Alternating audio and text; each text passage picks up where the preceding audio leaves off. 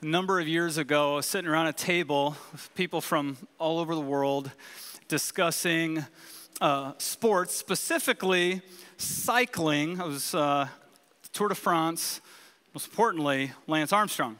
And the discussion that we were having was a little bit of an argument over who thought he was on steroids or who thought he wasn't. And we were going back and forth. This is before a bunch of the stuff came out. People were postulating, and, and I was among them. And I fell on the side, call me a, hope, a hopeful person. I fell on the side that he was natural.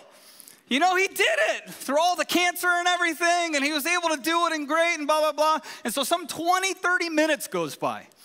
And someone who was very new to the community, his name was Guy. What's his name? Guy uh, who was sitting there the whole time, and I didn't really know anything about him, but he was very quiet.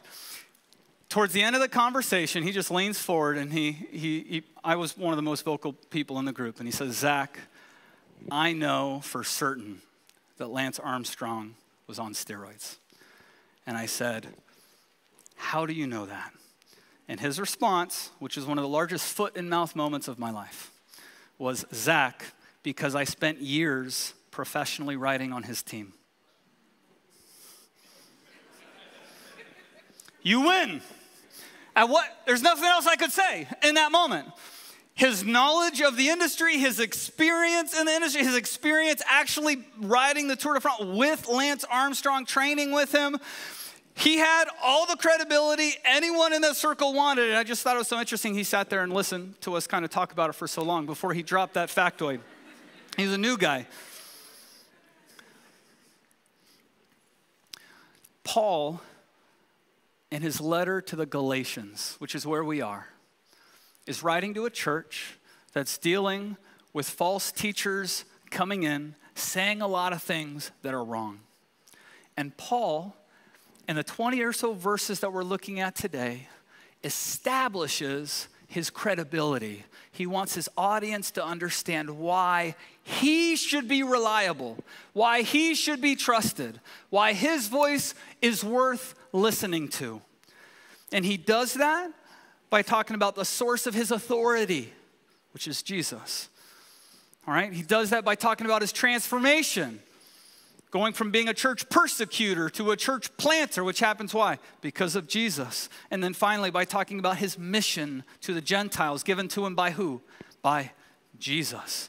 All the while keeping Jesus in focus. And so we're going to be in Galatians. We're going to be in chapter one. If you have your Bible, it's in the New Testament. It's in, it's in the last quarter of the Bible if you have your own in Galatians. Let me pray. Lord, this morning as we spend a little time together, looking at Paul's letter. I do pray for clarity. Lord, I pray that we all would have humble hearts to receive. As Gary mentioned in his prayer, to be challenged, exhorted, comforted. God, we know that you meet people where they're at. We ask you to do that just the same. In Jesus' name, amen. The very first thing we're going to look at is the authenticity of Paul's authority, looking at chapter one. We're actually going to rewind just a little bit back to verse one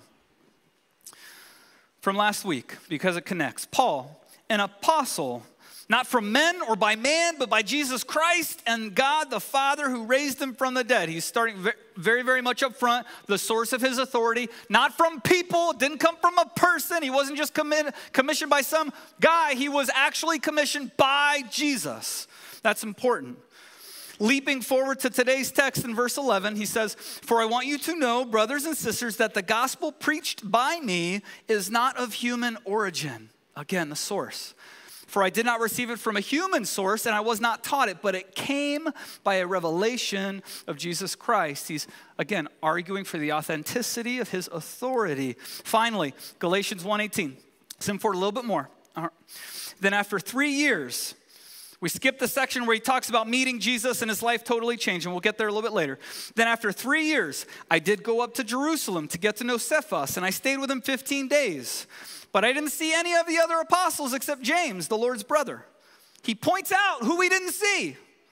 I declare in the sight of God, I'm not lying in what I write to you. Isn't that it? Why is he making such a big deal about not spending time with Jesus' followers? Afterward, I went to the regions of Syria and Cilicia. I remained personally unknown to the Judean churches that are in Christ. Now, in these verses, we meet the apostle who's called by Jesus, and he goes out of his way to make it brutally clear to anyone and everyone that his commission, his gospel, his message was not derived from man. It wasn't derived from the teachings of people, it was derived from Jesus himself. In fact, he points out explicitly how little time he spent with the other apostles and the other disciples. Why?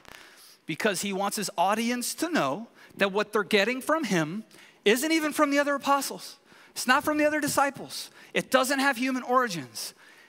It came from Jesus.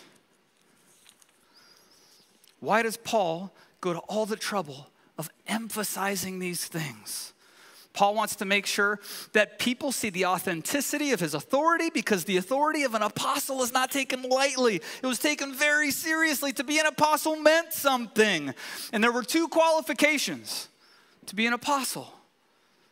Now, we're talking about the office, the role of apostle. And we're going to just kind of back up for a moment and offer some definitions, okay? These are the qualifications of an apostle. And this makes sense in light of the fact that the Greek word apostolos means sent one or messenger.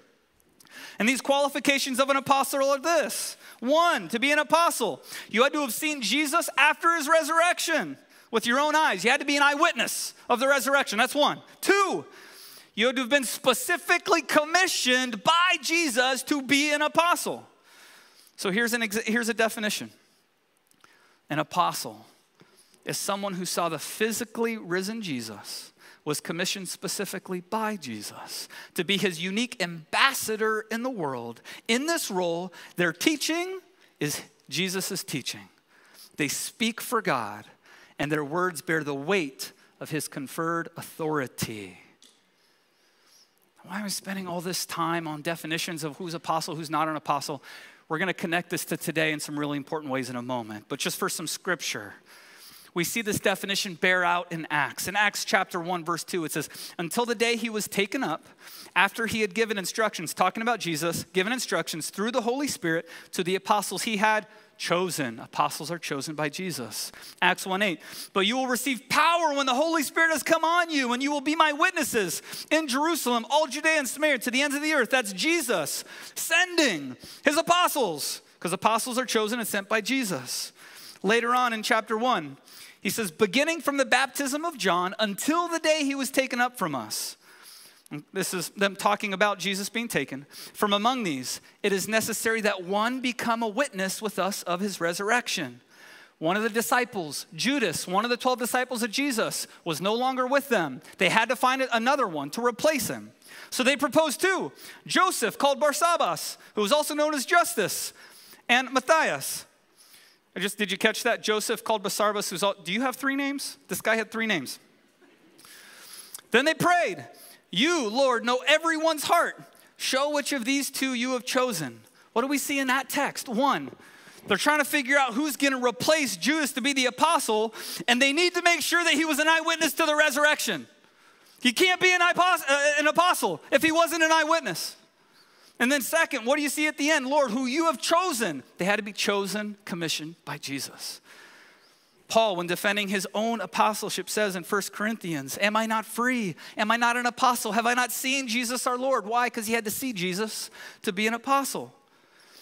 Wayne Grudem, professor of systematic theology, writes These verses and more combine to indicate that unless someone who has seen Jesus after the resurrection with his own eyes, they simply could not be an apostle. And, and Paul goes on in Acts 26, we see more, and Paul mentions more in Romans and 1 Timothy and 2 Timothy and so on. I got to point out there's a difference between what we call a, a capital A apostle. That's the, that's the role, that's the office, that's the person who speaks for God, who has the authority of God. And the lowercase a apostolic gifting. Because you might feel and talk about having an apostolic gifting, and by that, what you mean is you have a pioneering spirit, you have a heart for church planning, you cast big vision and you go for it and you dream big. That's okay. We're talking specifically about the authority that comes from with, with the capital A apostle. But Paul spent so much time and energy explaining why his authority can be trusted, why he is an apostle. Why? Because he knew that people would come claiming to be apostles that are not, claiming to have authority they do not have. And as opposed to Paul, their message would not be from God but from man. Now, these people are real up until today. Their followings are huge. Their platforms on YouTube and Instagram and TikTok are far reaching. People today claiming to have the authority of apostles. Their content is packaged into some of the most engaging and passionate and emotionally stimulating worship and preaching.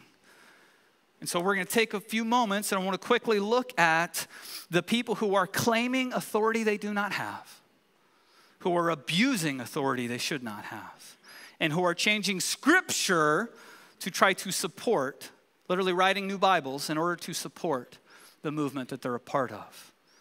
First, they claim authority they do not have. Now, there are widespread movements in the church falling under what we would call the New Apostolic Reformation. We've used that term before, it's in books. You may have heard of it. We spent some time on it three years ago during the summer, in which people claim to be modern day apostles and prophets. They claim to speak for God. They claim that their words have the authority of God's words. And this isn't just people claiming to be apostles, but also prophets. And I've already given you the qualifications of an apostle, but God's word is also unwavering and that the single greatest indicator whether or not someone is not a prophet, okay, is whether or not their stuff always come true or not. Did you hear this? Someone claims to be a prophet, according to scripture, they need to be correct about what they say is going to happen 100% of the time. That is how seriously God takes people attempting to speak for Him. You mess up once, you are a false teacher, a false prophet, and you are to be disregarded. In the Old Testament, you were to be killed. Now, in recent memory, some of the most famous people who claim to be prophets in our world, again, some of the biggest platforms on social media, many of them came out just a few years ago to their tens of millions of followers during the election and what I'm about to say is not a comment on the election. It is not a comment on who won the election. And it is not a comment on Donald Trump. So hear that. Okay? But in 2021, a bunch of these people, prophets, came out and prophesied that by the end of 2021, Trump would be back in, in, in office. This was everywhere. And then, of course, he wasn't. If you came across those people, that is a false prophet by every scriptural measure. The authority of people claiming to be modern prophets and apostles, unfortunately, is unchecked. They are not accountable to others. When their teaching is tested and confronted by what the Bible says, they will argue that you simply misinterpret them or the text. And this is completely different from how we do things here. This is why we have elders in the church. When my sister moved here a number of years back, and she said, Zach, to Pennsylvania, East Coast, we're from California, not here, but Pennsylvania is here compared to California. And she said, Zach, how do I find a church? What do I look for? And I said, Heather, they got to preach through the Bible. And is the pastor surrounded by people that can tell him no? Those two things. Now, I love our lead pastor, Gary. He's an, he's an amazing man, and I'm, I enjoy working alongside him. Agree with him almost 100% of the time. Having said that, he's surrounded by an accountability structure with our elders. Apostles aren't the ones that we're talking about. And because this is an issue, you wouldn't be surprised to learn that it gets abused. That people speaking for God gets abused. That people having unchecked authority over others gets abused. Now, not too long ago, Netflix made a documentary on a sect of fundamentalist Mormons titled Keep Sweet. I do acknowledge up front, Mormons do not worship the same Jesus as Christians, okay? And people argue about this. If you and me said we had a mutual friend and you were describing someone born in China with black hair, and I was describing someone born in New York that's been blonde their whole life, but they have the same name, we aren't talking about the same person, okay? The Mormon Jesus is completely different in substance and capacity than the Christian Jesus. So I acknowledge that, okay? We're going to come back to Christianity in a second. The focus of this documentary, however, is on the recent development in the fundamentalist Latter day Saints movement, led by their prophet, Warren Jeffs. This is a radical subsect of the Mormon church, okay? Not the Mormon church, the fundamentalists off to the side. He, to this day, is still known to many of them as their prophet, to this day, from behind prison bars. People sold businesses because God spoke through Warren. Wives left their husbands because God told them to through Warren. Children were escorted to different facilities hundreds of miles away, and their parents were no longer allowed to raise them because God spoke them to do so through Warren Jeffs. Families brought their little girls to him to marry him, to be sexually assaulted by him, because God spoke through the prophet Warren to do so. And if you ever dare challenge a modern day prophet, you will hear them convict you of blaspheming the Holy Spirit. How dare you blaspheme the Holy Spirit? It is the most extreme example, but we have our own within Christianity. There's a man named Bob Jones, not of Bob Jones University, different. There's lots of Bob Jones out there. It's a different Bob Jones. I mentioned this to someone before, and they're like, wait, I use homeschool curriculum from. No, it's different. It's a different person. But this Bob Jones was one of the most influential prophets in the 20th century within this movement called the New Apostolic Reformation. Pastors like Bill Johnson at Bethel Church have claimed that his influences have been huge in their life, praising him for his life and his ministry. Bob Jones was a prophet. Bob Jones spoke for God. What he said, God said. So when he asked young women to come into his office to undress themselves so they could stand naked before the Lord as he prophesied over them. They did it because what he says, God says. And you wouldn't dare blaspheme the Holy Spirit, would you? But those are abuses, Zach. You can't eliminate modern apostles and prophets based on their abuses. That's not the point, church. We don't call this out because of the abuse, though it's there. We call it out because it's not in Scripture. And so, my third note on this before we move on in Galatians is that people are attempting and have changed scripture in order to prop up this movement. It's happened. Not too long ago, a new translation was put together by an individual, a person, and one of its great purposes was to actually remove things from the Bible, add things to the Bible, and change things intentionally to change the theology of the Bible to allow space for modern day prophets and apostles. Now, this new Bible has been ridiculed mercilessly by Hebrew and Greek scholars alike for the havoc it wreaks on the actual text, for everything it changes and ignores and it is called a Bible, but it is not a Bible. And fortunately, some Bible platforms online have started removing it because it shouldn't be there. Paul makes it really clear in this text that what he is giving is not from man, but from God. This Bible is not from God, it is from man. And it has sold hundreds of thousands of copies, perhaps even millions, much because it has been strongly endorsed by influential pastors like Bill Johnson of Bethel. It claims to be the heart level translation capturing God's fiery, fiery love for his people.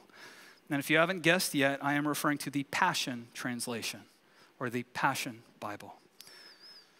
Now, I know plenty of people who bought this Bible because they saw it on Amazon and it just looked interesting and they had no idea. If that's you and you happen to have it, okay. But I would encourage you grab an ESV, a CSB, a King James, an, NAS, an NIV. Those will serve you better. Those have not been changed in order to change what you believe. Can you see why, before Paul gets into the meat of his letter, he is so set on people knowing and believing that his message is from God, not from man? Can you understand why that's a priority for him? Can you see why he is so intent on verifying his authority? Let's keep reading. We just looked at the authenticity of Paul's authority. Now we turn to the journey of Paul's transformation. All right, Galatians 1, verse 13.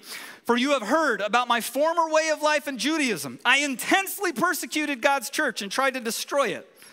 It's so fascinating that that was that, that's who Paul used to be. Man, Jesus changes lives. Verse 14 I advanced in Judaism beyond many contemporaries among my people because I was extremely zealous for the traditions of my ancestors. But when God, who from my mother's womb set me apart and called me by his grace, was pleased to reveal his son in me so that I could preach him among the Gentiles, that's non Jews, I did not immediately consult with anyone I did not go up to Jerusalem to those who had become apostles before me. Why does he say that? Same reason as before. He wants his people reading him to know he didn't get this gospel from man. Okay, this came straight from Jesus. And so when he got it from Jesus, what did he do? I went to Arabia and came back to Damascus, straight out on the mission field. In this text of Galatians, we meet the sinner who is transformed. And if you don't know this about Paul's life, you can read about it in Acts chapter 9. But Paul, who was a Pharisee beforehand, and he was a persecutor of the church, responsible for the murder of Christians, Paul was on the road to Damascus and he got knocked off his horse by a great light. And Jesus, the risen Jesus, confronted him and said, Why are you persecuting me? And he couldn't see for three days. And the man leading the movement to squash Christianity literally became its greatest proponent and missionary like that.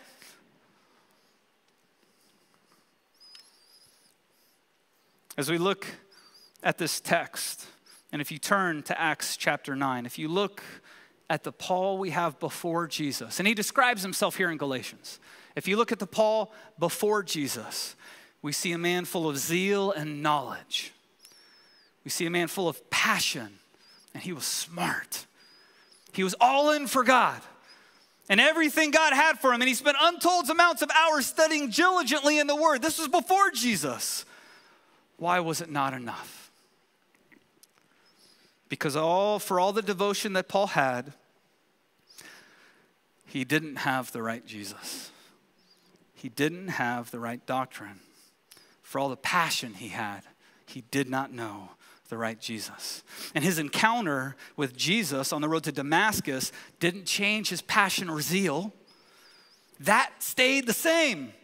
It changed what he knew, and with it, his direction. Now, I want to back up for a moment.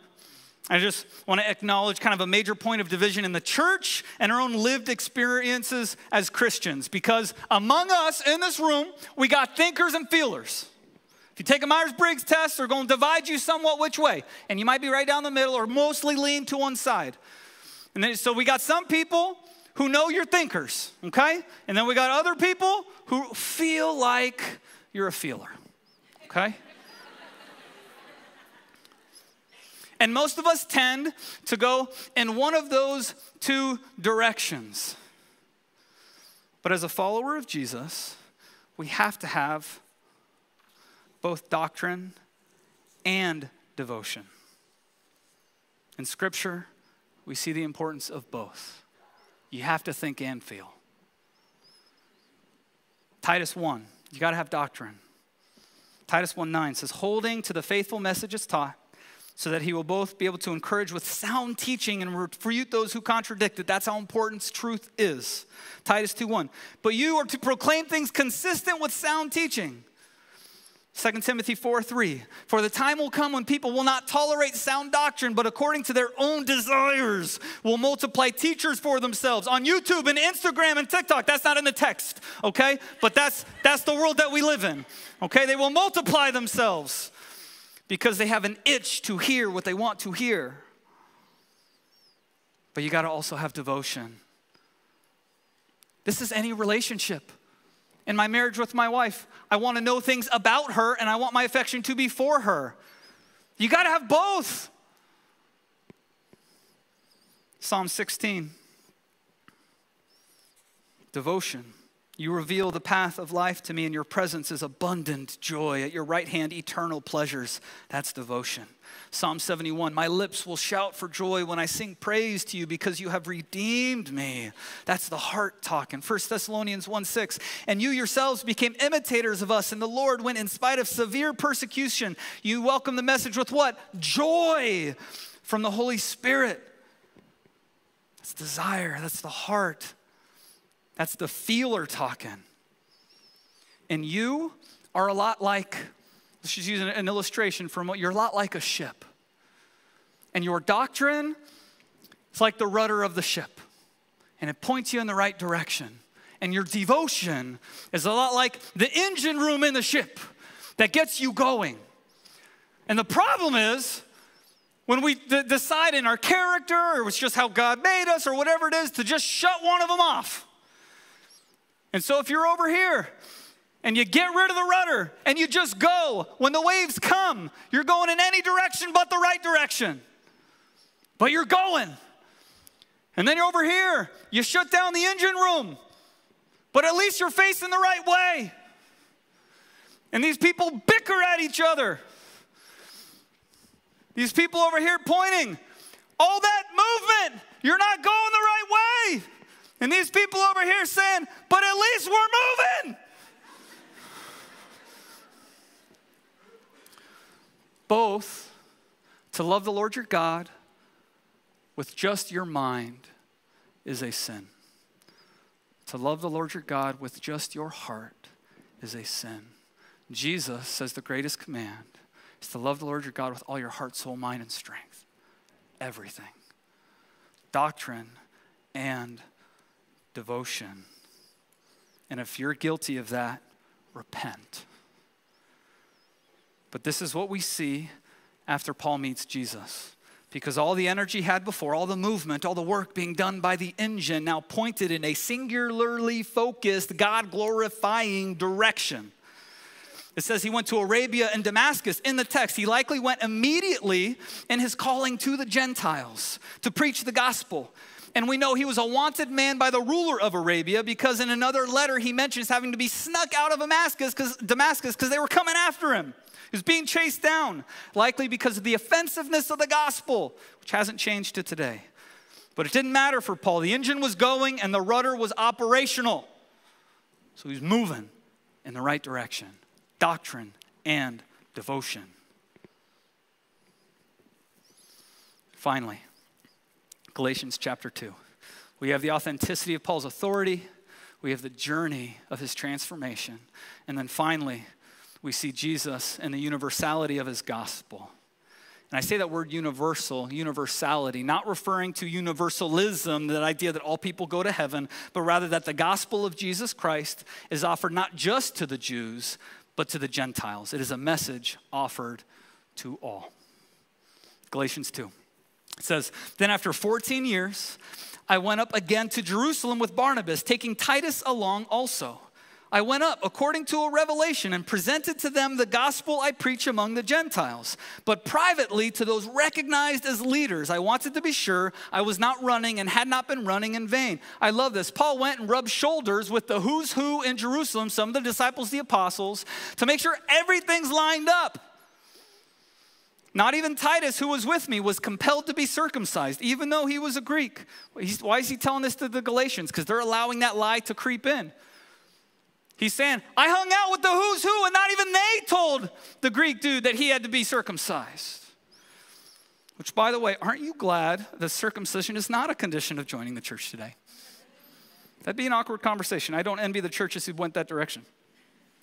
Verse 4 This matter arose because some false brothers had infiltrated our ranks to spy on the freedom we have in Christ Jesus in order to enslave us. But we did not give up and submit to these people, even for a moment, so that the truth of the gospel would be preserved for you. Fast forwarding, last two verses. When James, Cephas, and John, that was Jesus' core three, by the way, those recognized as pillars, acknowledged the grace that had been given to me, they gave the right hand of fellowship to me and Barnabas, agreeing we should go to the Gentiles, they to the circumcised. They asked only that we remember the poor, which I made every effort to do. Here at our close, we meet Paul the missionary who was sent. First, I refer to Paul quite intentionally as a missionary because he was called to do something that some of the other apostles weren't.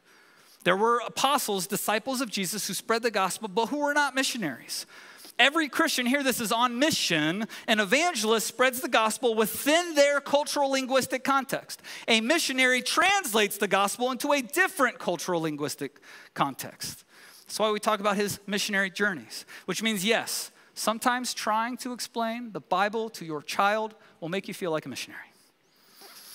But what does everyone have in common? We are all on mission. And Paul's mission was the Gentiles. And we are going to find that this becomes incredibly important for us later in the letter because wrapped up in this mission is the beauty and hope of God's promise from the very, very beginning when sin entered in the world and God took steps to redeem the world, to redeem us out of our sin, out of our sinfulness. The goal wasn't to just redeem Israel, but humanity. His promise to Abraham long ago, 2,000 years before Jesus, was not just to make him a great nation in Israel, but through him to bless the entire world in Jesus. In Isaiah, we see God's plan wasn't that Israel and the law terminate on itself, but that it would point the world to God. In Isaiah 49, he writes, it is not enough for you to be my servant, raising up the tribes of Jacob and restoring the protected ones of Israel. I will make you a light for the nations, to be my salvation to the ends of the earth. We see stories throughout the Old Testament of outsiders being grafted in. Rahab, the prostitute, helping them get into Jericho. Ruth, who would end up in her lineage, would, would, would um, we find King David and eventually Jesus. She was a Gentile. Paul puts God's heart for the Gentiles beautifully in his letter to the Romans when he says this. He quotes Hosea and he says this Those who were not my people, I will call my people, and her who was not beloved, I will call beloved. That's beautiful. He's talking about us. And Paul clearly understands that the gospel of Jesus Christ is for the world, not just the Jews. But he also knows that we are ushered into the family of God because our devotion to Jesus Christ, not because of the law, not because of the festivals, not because of the ceremonies, certainly not because of circumcision, and we're going to talk more about that false gospel of legalism that Gary mentioned last week. We're going to talk about it later in the coming weeks. But this was the false message Galatia was hearing. You have Jesus, great, but you're not really part of the family till you're circumcised. And we see legalism creep into the church and our experience as well. This notion that you got to have everything together, or at least it has to look like you have everything together. At least the most visible problems in your life, clean some of those up before you show up before you come to God or to His church. I met oh. people in East Africa, shared this a few years back, who didn't go to church simply because they didn't have a suit. And you didn't dare walk into a church unless you had a suit. A stupid thing to keep people from worshiping together. Got to look the part sometimes. For others, it might be language. You got to say the right things or don't say the wrong things. Let me just say, we welcome you as you are to come hear the gospel preached and to worship. I spent car rides with people who are new to Jesus who rarely go more than a sentence or two without an expletive. You know what? God's at work. Paul knows the law is not what justifies. The law is not what rescues. The law is not what initiates you into the family of God. Is Jesus. But don't hear what I'm not saying. The Holy Spirit works on his people. It's okay to not be okay, but it's not okay to want to stay there. Behavior doesn't get you into the family of God, but the Holy Spirit works to bear the fruit of the Spirit in your life love, joy, peace, patience, kindness, goodness, faithfulness, gentleness, and self control. And fortunately, that comes a little bit later in Galatians, so we get to talk about it in a few weeks. But because one of the issues he is addressing in this book is legalism, he is going after people that teach Jesus plus other things. And Paul spends time justifying his position and his authority not just by saying it comes from Jesus, but by pointing out that he spent time with the other disciples and everything lines up. His Gentile friend Titus came and no one made him get circumcised. Everyone's in agreement. Jesus plus nothing. You remember that time when you were little, the babysitter came over to watch you, and you attempted to convince them that your parents always let you fill in the blank. They always let me stay up till midnight watching TV, eating ice cream. Always. To which, if you're the babysitter, you might let them know. I spoke to your parents. I mean, I wouldn't let you do that anyways, but I know how things roll. Paul does that here in Galatians. He's doing that to the church there and mentioning his apostolic partnership with the people around him. All the disciples are on the same page, all the apostles are on the same page. All the apostles have the same gospel, and that gospel puts Jesus as the focus, not behavior. Jesus, not a false teaching from man. Jesus, not the law. Jesus, Jesus at the center of Paul's own authority. Jesus was who he saw. Jesus is who commissioned him as an apostle. Jesus was the focus. Jesus was at the center of his transformation, going from church persecutor to church planner. Jesus was the focus, and Jesus was the center of his mission, reaching the world with the good news that while we were still sinners, God sent his son to die for us to live the perfect life that we couldn't and die the death we deserve. That by entrusting our lives to Him, by the power of the Holy Spirit, we might know life and life eternal. Jesus was the focus. May we do all that we can to keep Jesus our focus as well. Pray with me.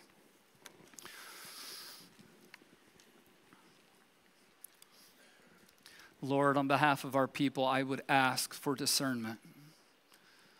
Help us, Lord, as you, as you say through, uh, through John, to test the spirits of this world. Lord, as we find ourselves in this world, but not of this world, as, as influences are left and right and all around, Lord, help us, Lord, to just test things with the knowledge of your word. Give us just a deeply affectionate devotion for you especially those, Lord, who just get absorbed in all that data. Help us to love you profoundly with all that we are. Lord, for those who get caught up in the zeal and the and the, the emotional highs, those are good things, but Lord, would you meet them, Lord, with truth, a devotion to truth, a love of truth, that they would want to worship you with all that they are. God, give us discernment in all these things. We ask in Jesus' name. Amen.